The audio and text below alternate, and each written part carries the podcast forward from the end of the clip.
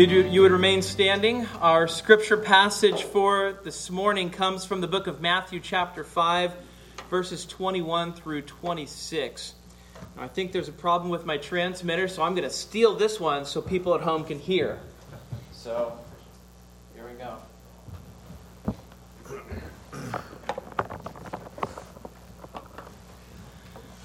Our scripture passage is Matthew 5, verses 21 through 26. Hear now the word of God. You have heard that it was said to those of old, You shall not murder, and whoever murders will be liable to judgment. But I say to you that everyone who is angry with his brother will be liable to judgment. Whoever insults his brother will be liable to the council, and whoever says, You fool, will be liable to the hell of fire. So if you are offering your gift at the altar and there remember that your brother has something against you, leave your gift there before the altar and go. First be reconciled to your brother and then come and offer your gift. Come to terms quickly with your accuser while you are going with him to court, lest your accuser hand you over to the judge, and the judge to the guard, and you be put in prison. Truly, I say to you, you will never get out until you have paid the last penny. Thus ends the reading of God's holy, inspired, and inerrant word. May He lay its eternal truths on our hearts this morning. Let's pray together. Father, we are your children and we are in need today. So would you care for us? Would you feed our souls? Would you give us a desire for Christ this morning? Would you help us to see Jesus, help us to see his grace, and help us to see our need? Would you send your Spirit to accomplish all that you command? We ask it in Jesus' name. Amen. Amen. You may be seated. Last week we talked about the value of life. One of the things we saw was that because human beings are made in the image of God, every human being who walks this earth is of real, objective, true value. We talked about why that is. We talked about the fact that it is because we are all on this earth as representatives of the Creator and because we bear His, his imprint. And that also means that, as we saw last week, that we do what we can not only to not take life, but we do what we can to preserve life. And Jesus, though, deepens the command. Jesus doesn't cancel out that command, he goes a step further. Jesus says, You've heard that you shall not murder, but I say to you, you can't even hate your brother. What is Jesus talking about? He's talking about the heart. He is not, at this point, talking about murder. He's not talking about violence. Jesus is talking about what comes before that. He's talking about what becomes before that. I'm going to take 30 seconds on a rabbit trail here before we go any further because there is this modern misunderstanding of what hate is. There's a modern misunderstanding of the word, it gets frequently misused. Uh, it is a clever rhetorical device when it is employed, but I think usually the way uh, hatred is normally used is to say something like this If you have a disagreement on moral judgment, then that is hate. Now, it's not always the way it's used. Sometimes it's used in the very common sense way, but sometimes just to simply say, I believe that something is wrong, you are considered to be hating the thing that you believe is wrong. So I just wanted to say this, though. If it, ta- if it is hate to make a moral judgment, then you can't even say that hate is wrong, right? Because if moral judgment equals hate, then Jesus was the most hateful man who ever lived because all he does for three chapters here so far is render moral judgment and he sets up standards for Christians. And then he spends the rest of Matthew making moral judgments of the culture around him as well. And so, if a moral judgment is equivalent to hatred, then Jesus is the most hateful man who ever lived. And I think that that is a misunderstanding of what hatred is. So, I feel safe in saying that the Bible rejects this idea that having a moral belief or having a moral judgment is the same thing as, as hatred. It's not hateful to tell the truth. It's not hateful to believe that sin is destructive and to warn people when you can. Um, if you come into all of this thinking that is what Jesus is doing, you're going to be really baffled by everything else Jesus does in Matthew's gospel. So instead, Jesus speaks about hatred. He, he uses another word here, he uses the word anger. Um, we're going to talk in a moment about this, but I think the idea Jesus is getting at is that despising another person deeply to the point that we want something bad to happen to them. That's hatred. That's the kind of anger that he's talking about. And so, so that to the point that if this person were to be murdered, it would be like we got what we wanted. In other words, hatred or anger here is like heart murder. It's murder in the heart. And, and yeah, I'm using the words anger and I'm using the word hatred here in, interchangeably because I think, I think for the purposes of what Jesus is saying, they mean the same thing. Um, ultimately, whatever word you end up using, Jesus is forbidding us from having bad feelings, bad thoughts, malices, grudges, animosity, all the things that, that say within our own heart, I hate this person. He's telling us not to hate. Notice what he's not telling us. He's not telling us that we can't have differences or disagreements with people. Jesus isn't saying that. Uh, being a person in this world means being around people that we disagree with. That is actually a part of life. That's the challenge of life, isn't it? Um, it's what to do with those disagreements and what we do in the midst of those differences that matters to Jesus. And so it's not about uniformity of views between people. It's not even about uniformity between Christians. It's, it's not about hiding differences. It's not about hiding disagreements either. Uh, those differences, those disagreements, inevitably come out when we live honestly around other people. The problem comes when you disagree with someone on something and then you take it personally and then you say, why doesn't he just move to another country? Or why doesn't he just shut up? Or I'll make him, I'll make him afraid. Or I'll make him shut up.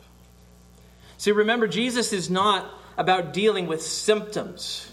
If he was about dealing with symptoms, he would just say, make sure you don't murder each other. But he doesn't do that. Jesus goes deeper. Jesus labors in his teaching to get at the sin that is under the sin. See, the problem ultimately is not that people are murdering each other, not really. And in the United States, we just saw a couple of weeks ago, the FBI released crime data that says that in 2020, the crime, uh, violent crimes in the United States skyrocketed in ways we haven't even seen before. And yet, I have the temerity to say the problem is not actually that we're murdering each other. The problem is there's something going on in the hearts of American people that they would come to the place that they would do that to each other.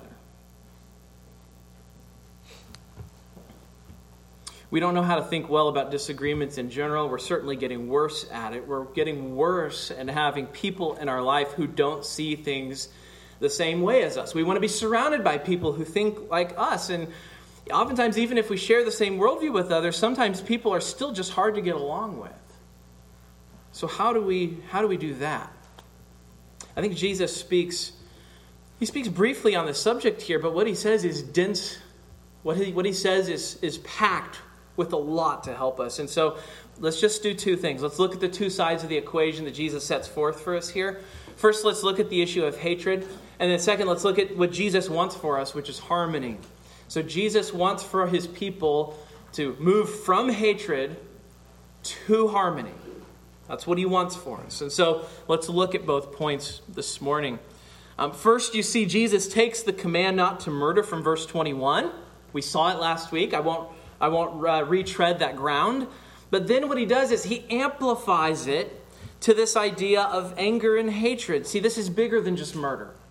Listen to verse 22 again. He says, But I say to you that everyone who is angry with his brother will be liable to judgment. Whoever insults his brother will be liable to the council, and whoever says, You fool, will be liable to the hell of fire. Uh, remember, whenever I talk to you all about sin, about things that are forbidden, as your pastor, but also, also as a fellow sinner, I speak what the text says, I hope, but I also, I also speak from my own experience. You know, I have, I have some sort of experience with any sin that I talk about. Uh, whenever you hear from your pastor talking about sin from the pulpit, he knows what it's like to do the things that he's talking about in the text.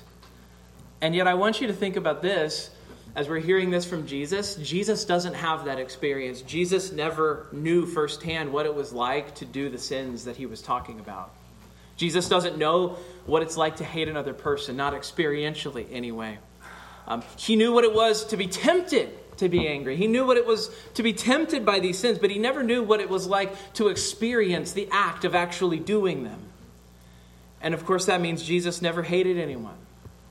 And so when he describes hatred in these verses, think of it Jesus is talking about something that is foreign to his own soul. Um, he, he has no personal experience of hating another person, and yet he sees the act of hatred, and he sees hatred in people's hearts all around him. And so Jesus is, is, in a sense, narrating and describing things that he knows of, but that he doesn't know in his own heart. So, notice something about this idea of anger and hatred, though. Jesus seems to see hatred and anger as a two way street where the parties all bear some responsibility. I'm getting a little, a little ahead of us. We're going to touch on this later. But, but first, here in verse 22, he describes a situation where we have been angry and insulting. In other words, we, we were angry with somebody, we've hated somebody. But then in the remaining verses that we're about to get to, Jesus tells us there's another party here. There's this other person who is now also angry because of our anger. This other person that we need to come to terms with, that we need to be reconciled with. What happened?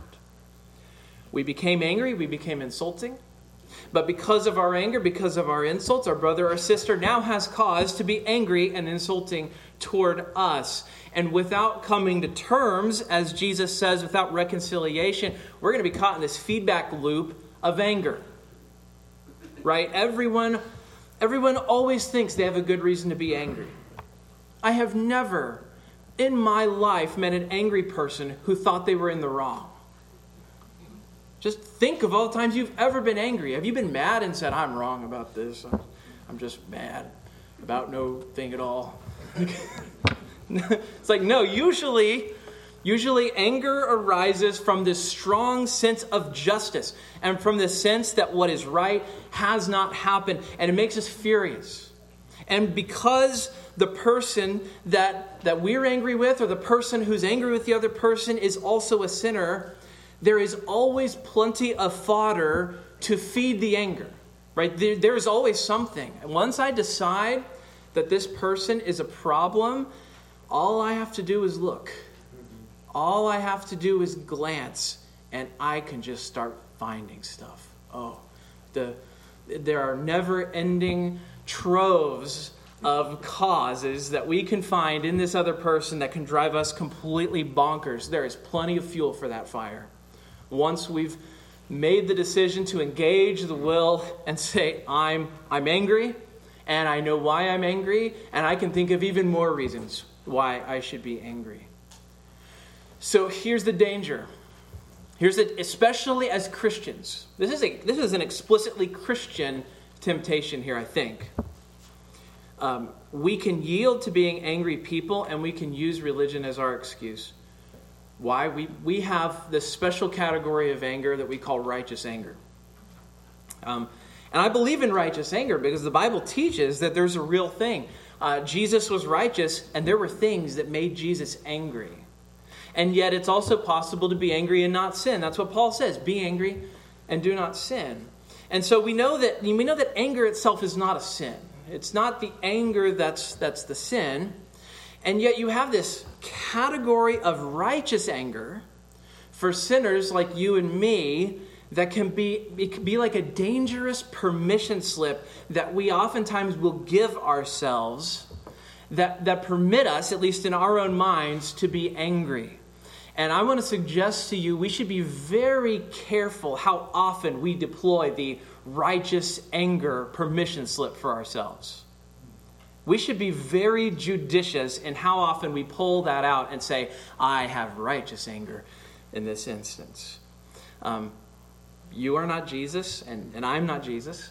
And so we should be we should be paranoid. We should be skeptical every time that we think to ourselves, I have righteous anger. You should seriously ask yourself, do you really have righteous anger? Or are you just mad? Um, I guarantee you, I have been angry many times in my life very few, in fact, maybe none, are the occasion when I would have been willing to admit that I was not experiencing righteous anger. I always thought it was righteous anger. Except for maybe extreme situations of obvious personal failure, I always think it's righteous anger. I just always think it must be. And so, what I'm saying is, we should be very humble when it comes to our ability to assess when we are and when we aren't experiencing righteous anger. And we should be self conscious of that, right? I am the kind of person to immediately want to label my anger as righteous anger. Jesus doesn't give any qualifications for our anger here. He doesn't say everyone who's angry with his brother, unless he deserved it, will be liable to the judgment. Whoever insults his brother, unless he deserved it, will be liable to the council. And whoever says, you fool, unless he really is a fool, will be liable to the hell of fire. Like, he doesn't, he doesn't do that. I'm not saying that righteous anger or calling out foolishness is impossible, right? When we hear about Boko Haram kidnapping children from a Christian school in, in Africa, it is very hard to know how a sanctified person doesn't become angry at that sort of wickedness, right?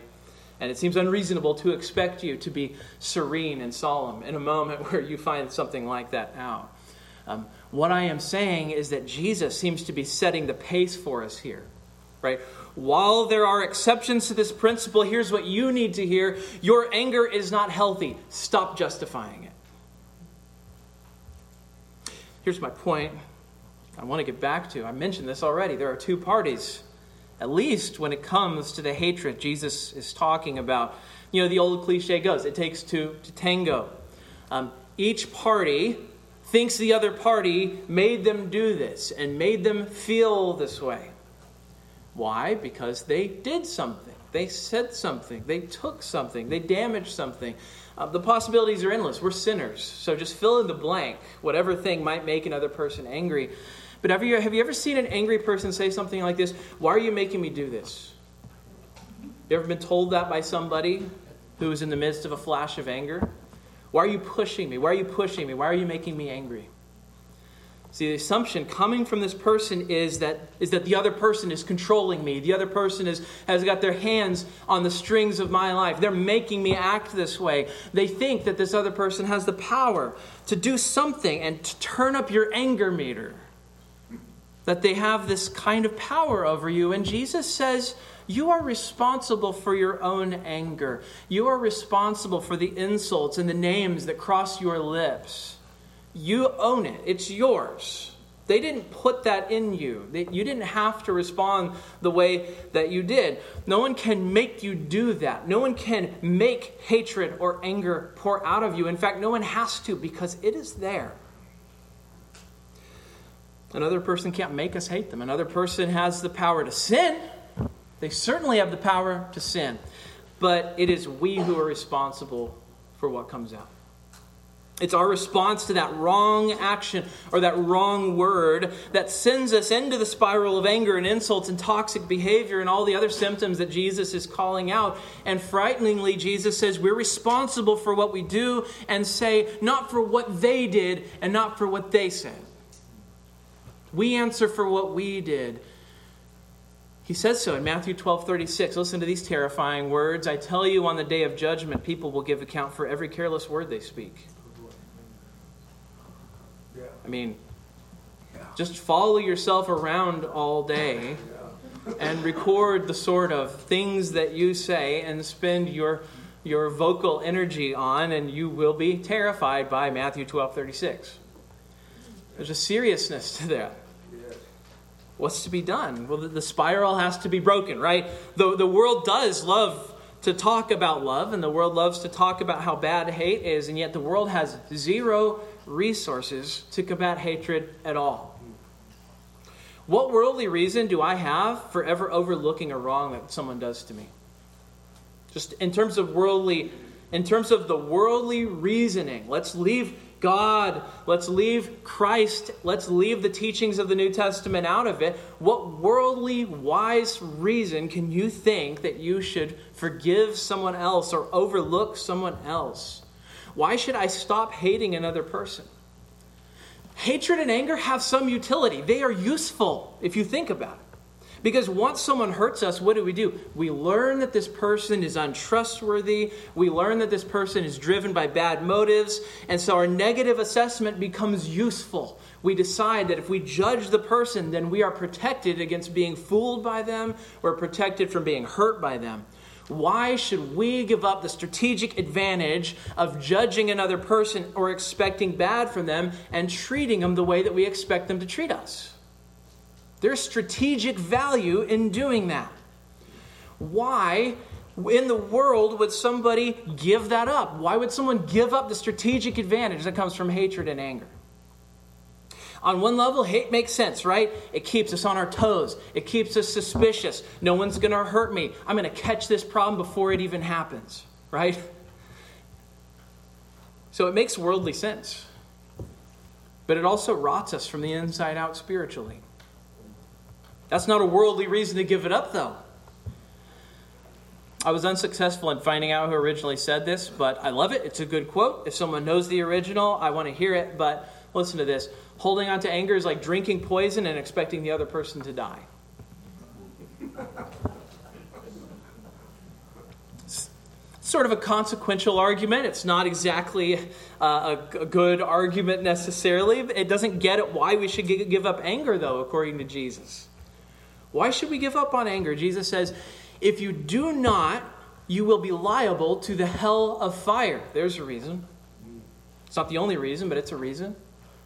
In other words, our hatred of another person made in the image of God is damnable. And he talked about the image of God last week. Why, or we talked about the image of God last week. Why is murder so evil? Because this person is made in the Creator's image. He carries the mark of the Creator. She is one of God's creatures. This person, however fallen and flawed they are, is on some level an emissary of God on this earth, walking the sod like us, with the image of God Almighty pressed upon them. Is a person of, of immense value. And we don't see it, right? We see a dirty person or we see somebody who's not like us. But, but they are there in God's image. Here's another reason. Here's another reason to give up anger. Biblically speaking, we live upon grace. Um, that is our food for Christians. That is the air we breathe. In other words, we should give hatred, we should give anger up because we also deserve righteous judgments against us.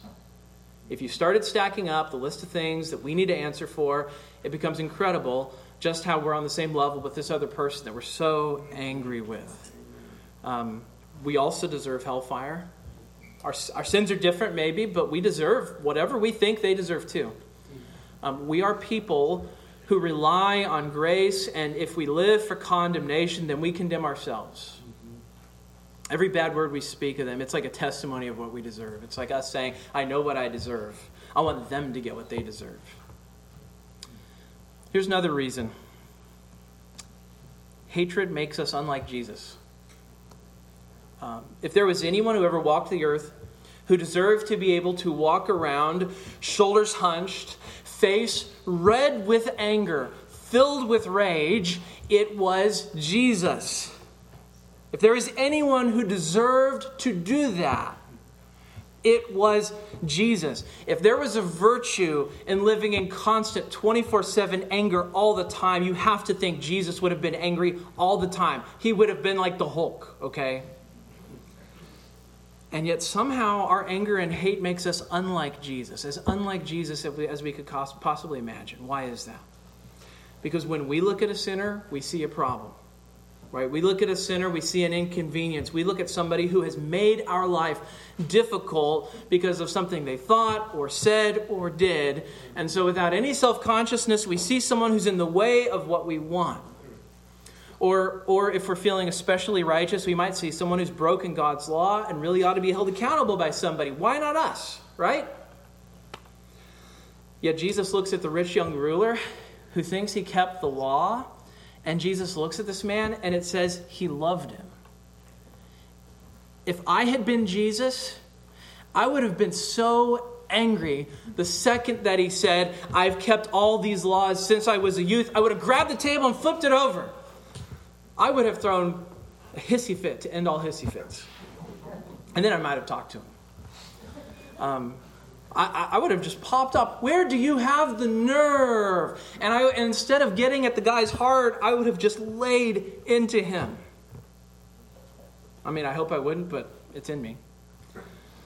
Jesus is surrounded by opportunities for anger at every turn, and instead he loves. Almost always, our anger makes us unlike Jesus. Isn't that another reason to abandon, abandon anger? It makes us unlike Jesus. If we love Jesus, we want to be like Jesus. And then we see how he's confronted with wickedness and stupidity, and he just, he's just got a heart full of love for these people. It's amazing. Um, and I can't get into his head to know what it's like to be Jesus, that he looks out and isn't angry with them, but he isn't. Or if he is angry, his love is greater. But the point here is this Jesus addresses not just murder, but the anger that is underneath of murder. The second point this morning is this second notion Jesus is pressing us toward it's this idea of harmony. You see this in verses 23 through 26. I want to read it again because they're so important, because they're so central to what Jesus wants for us. Listen to this again. So if you're offering your gift at the altar, and there remember that your brother has something against you, leave your gift there before the altar and go. First be reconciled to your brother, and then come and offer your gift. Come to terms quickly with your accuser while you're going with him to court, lest your accuser hand you over to the judge, and the judge to the guard, and you be put in prison. So, in the last four verses of our passage, Jesus tells us what to do if we find ourselves in such a situation where there is anger, there's hatred, there's animosity between us and another person. Specifically, it actually says if you know your brother has something against you. He doesn't say if you have something against your brother. So he's, he's not actually saying, hey, it's time to sort of be like George Costanza's dad and uh, sitting around the, uh, the Festivus tree and saying, I got a lot of problems with you people. That is not actually what he's telling us to do. Instead, he's saying, I know you have a problem with me. And you address it. In other words, it's an opportunity to confess. So he says, What do we do if we're angry with our brother? What do we do if we've insulted our brother and they know it? What do we do if there has been there is a beef between us and somebody else? And Jesus mentions a few things. I'm not sure I'd call this a series of steps, but they're they're at least imperatives. And there are two distinct imperatives Jesus gives I want to focus on. First, Jesus says this He says, Here's this imperative. He says, Leave your gift. Leave your gift. He says, if you're in the midst of some religious observance and you realize you have a, a, problem with someone else or someone else has a problem with you, stop what you're doing. Why does he say that? I think he's saying something really sub- substantive here. Jesus is saying that reconciliation has a priority even over religious observance and religious ceremonies. See, we have this human tendency to sort of use religion as our reason why we can't do something or why we shouldn't do something, right? And I, I, think Jesus is saying that anger and hatred is actually a hindrance to worship. Right? It's, it's hard to love and worship God when you're sort of grinding your teeth. Um, Jesus' solution is not for us to worship through it. You know, he doesn't say, look, just, just grind your teeth, get through it, and then when it's all over with, it, you know, then maybe cope with your anger somehow, right? He says, he says, no, you can't use religion as an excuse not to be reconciled to somebody else. We commonly apply this command to the Lord's Supper as well, right? Occasionally, uh, I will give this reminder when we're at the Lord's table that if we have something against a brother or sister, or a brother or sister has something against us, that we should abstain. And I think that's, that's one application of what Jesus is saying here. Uh, not that the Lord's, uh, not that the Lord's uh, Supper um, is, a, is a gift. The Lord's Supper is not us offering a gift. Um, and also not that the Lord's Supper is an altar. This table over here is it's not an altar, it's just a table. But the principle is our relationships impact our worship, and our worship should impact our relationships. And Jesus is talking about how these things are actually more intermingled than we might think. Sometimes we come in here, we think, well, this is about me and God. Well, actually, we're here corporately together because it's not just about me and God, it's about all of us and God. And so the Lord's Supper is this, is this thing. It's a symbol of the bonds that we share in common through Christ. How can we act as though the bonds are intact when they're actually frayed and they're stretched and they're damaged? And the simple answer is we can't. And so Jesus says if you recognize something is wrong, he says, leave your gift. It's the first imperative that he gives. The second imperative he gives is this he says, be reconciled. And then another way of putting it, he says, come to terms. This is the second thing he says that we should do. So Jesus says, um, he comes to us with a couple of terms in verse 24. He says, First, be reconciled to your brother, then offer your gift. So you have this word reconciled. The second way he puts it in verse 25, he says, Come to terms quickly with your accuser. Come to terms. And I think he uses both of these, these phrases synonymously. I think he's using them the same way. He's using them as though they are the same thing. You cannot be reconciled unless you come to terms, and you can't come to terms unless you're, you're reconciled. Uh, in other words, you're supposed to repair what's broken. Um, the old word for this was reparations. Uh, that, that word's sort of taken on sort of a loaded connotation in the 21st century. Um, but it really just means to repair the relationship. Reparations means to repair, right? So, so anyone who's ever had their relationship hurt by another person because they defrauded them, or because they stole, or because there was slander, or because someone insulted you or hurt your good name, um, anybody in that sort of situation has a responsibility to come to terms with the person they hurt. We have a duty to be reconciled, not in spite of truth or in spite of what is right.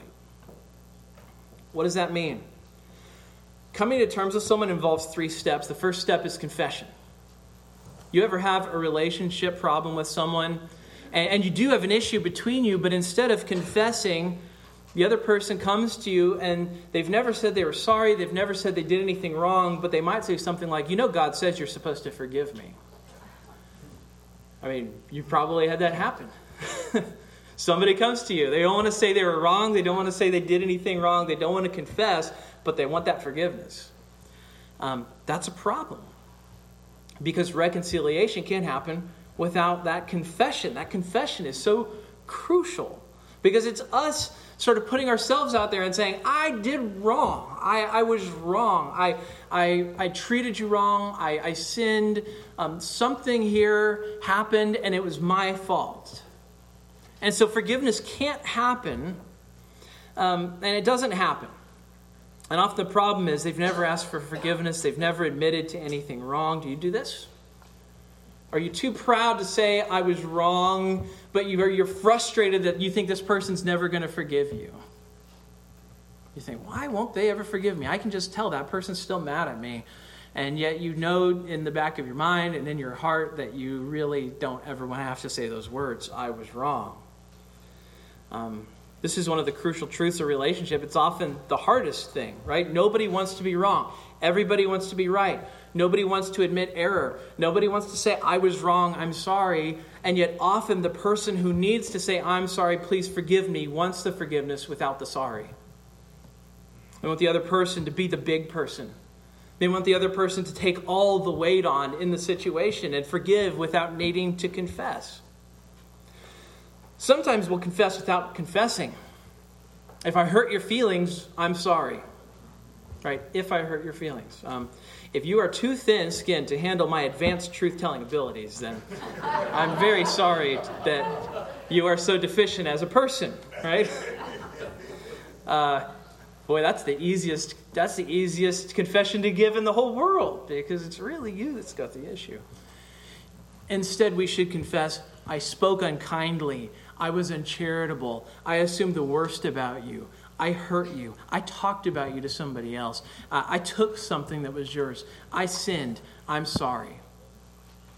No, no qualifications, nothing about the person that you did it to. You just say, I was wrong. That is confession. John Murray, I was reading his biography. I recommended it in Sunday school this last semester.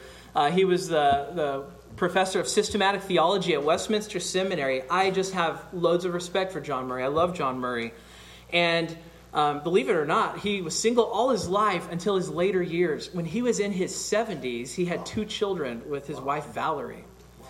And while he was, I think he was in his late 60s, uh, he wrote to his future wife Valerie, and he talked about going to the Orthodox Presbyterian Church's General Assembly. And he, tell, he relates a story to his future wife. And listen to what he said. He said, At our last General Assembly, I made a remark or series of remarks from the floor that was unfair to a fellow commissioner.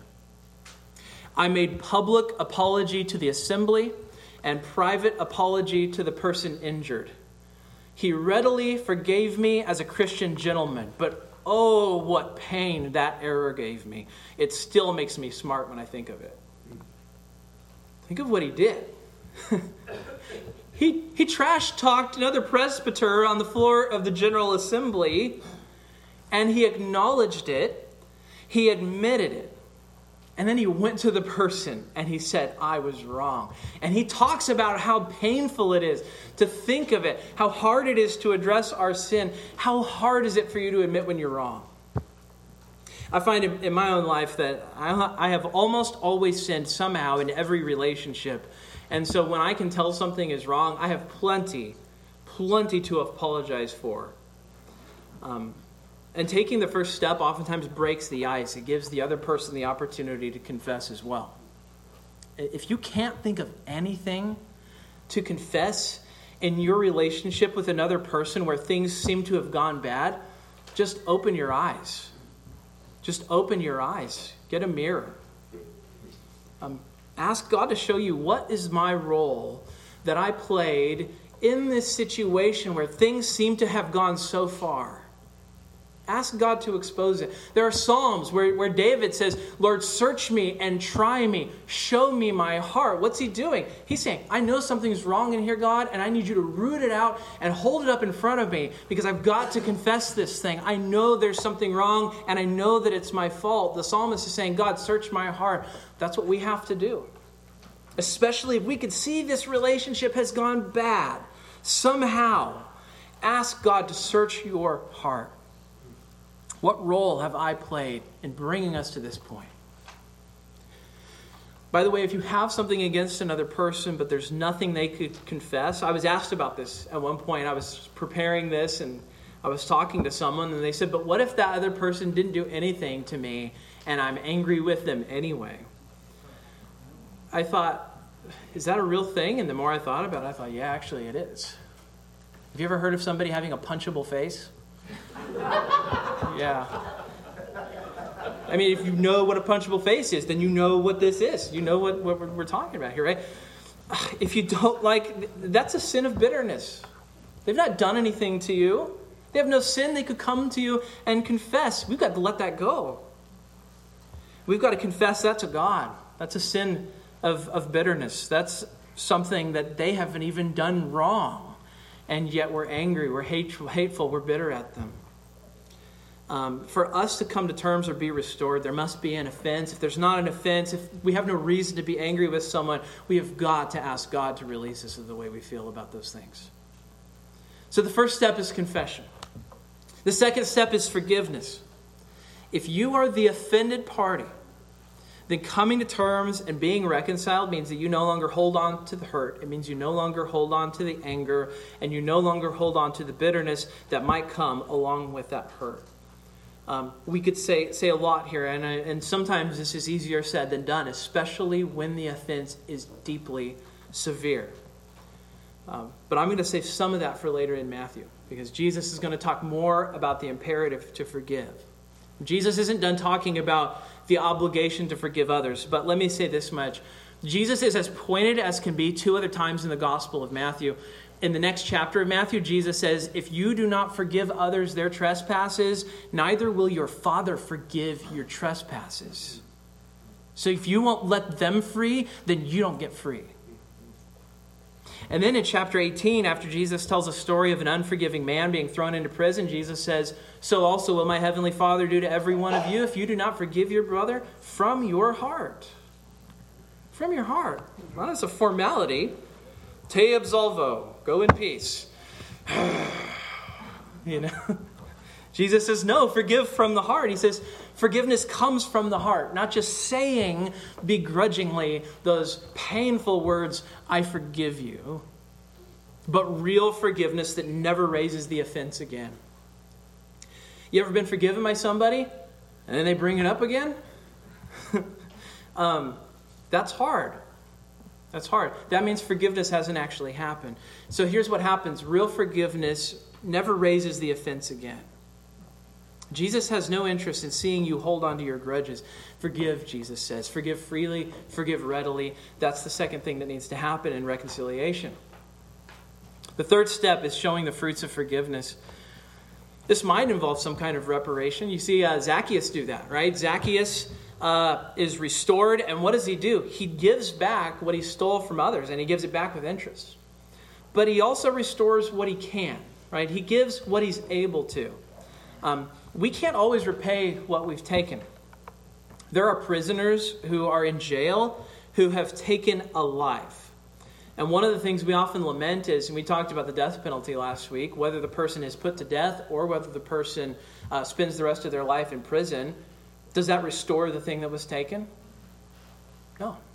I mean, that, there's nothing magical about this. All that, all that happens is that the person receives what was coming to them and yet it doesn't fix the situation. And so there are some things that we can't repair. There are some things that we break or that we take or that we harm that we can never actually put back to 100% again. And so Zacchaeus does what he's able to. And sometimes uh, repairing that reparations, sometimes it isn't possible. But when it is, the biblical model is repair what we can. So if you stole from someone, if it's in your power, you should restore what, what was taken. When I was nine years old, I stole a watch. I saw a bunch of boys in high school, and they were playing in the gymnasium, and they were all playing basketball. And I walked in after school, and I saw this super cool watch. Like you guys don't know how cool this watch was, but it was like it had a it had a, uh, a calculator on it, and I was like, I was like I could cheat in school. I was not saved. I was like, I could cheat in school. This is going to be amazing. And so I just picked it up and I walked out of the gymnasium with it and I started walking home. And an older boy started following me and he said, Hey, Adam, I saw you take that watch. Hey, Adam. And I just thought, well, if I walk faster than him, it'll be fine. So I just, but it was a very small town. And so this boy followed me to my, my house and he said, uh, I, saw, I saw your son take that watch. And my mom only had to look down and go, I know you're, that you don't own a watch. Adam, you don't even care what time it is, you know? and so I had to very sheepishly take the watch off of my wrist and hand it back, and it was a it was a hard thing for me to do. Enough that it stuck with me. I might have even been younger than nine, but I was very young. Um, you have to give back what you've taken. Um, if you damage someone's reputation, what do you do? You publicly admit what you've done. You publicly admit that, hey, all of you think badly about this guy because I said something about him and you all told each other the thing that I said about him and I was wrong, right? That's what John Murray does. John Murray could have left everybody thinking badly of this other man, and yet he says, No, I need to repair this. I need to fix this. If you're sorry for what you've done, you show that you're sorry so that real healing can happen. Who are you angry with? Or who's angry with you? Who have you been who have you given the opportunity to be angry with you? Jesus would tell you it is time. He'd say it's time to be reconciled. It's time to come to terms. It's time to take responsibility for how you've hurt someone else.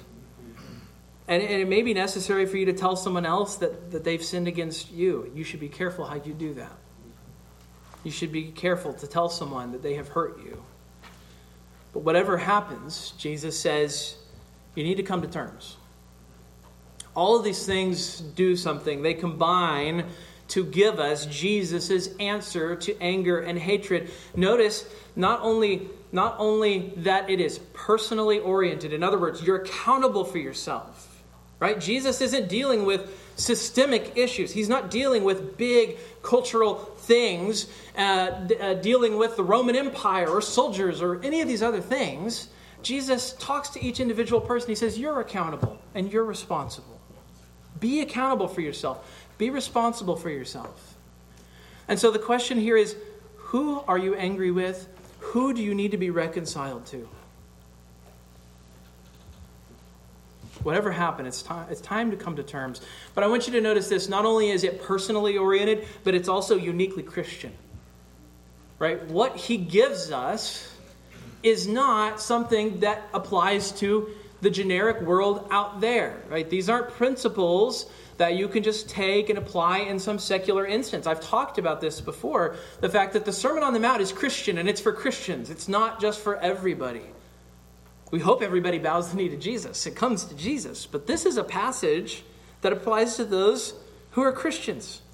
And so in Christ, there is a way to forgive, there's a motive to forgive, and there is a Savior who will forgive. It bears repeating. I never get tired of reminding you of this. Our unjust and excessive anger, our hatred, these things are from sin and they are sin. And every reminder of our sin does two things, doesn't it? On the one hand, it drives us to remember how desperate our own situation is, it drives us to Jesus. So when we see our own anger in our own hearts, we should be immediately driven to Christ. Um, after all, we serve a hated Savior. Isaiah reminds us that Jesus was despised and rejected by men. See, when we hate others, when we're angry with others, when we choose not to be reconciled with others, when we know we're in the wrong, we are deploying the same tools and heart attitudes that placed our Savior on the cross. This reminder that Jesus was hated and despised does something else, though. It should drive us, in the light of Christ, to be reconciled as Jesus tells us here. It should motivate us to act to be reconciled, not just to talk about it. It should motivate us to keep short accounts and not to be ready or willing to maintain anyone as our enemy, shouldn't it? Why? Not for sentimental reasons. None of this is going to work on a t shirt. But because we serve a Savior who could have been the angriest man who ever lived, and yet he chose to love. And he chose the path of reconciliation. And he set his eyes upon people like you and me, people he should have had a beef with. And he said, Let's come to terms. And then he, he made those terms happen by laying his own life down. And, and in Christ's case, what does he say? He says, Trust in me. Give your sin to me. Give your anger to me, and I will give you all my righteousness. Though your sins are like scarlet, they will be white as snow. Jesus has come to terms with you, Christian. How can you not come to terms with others? Let's pray.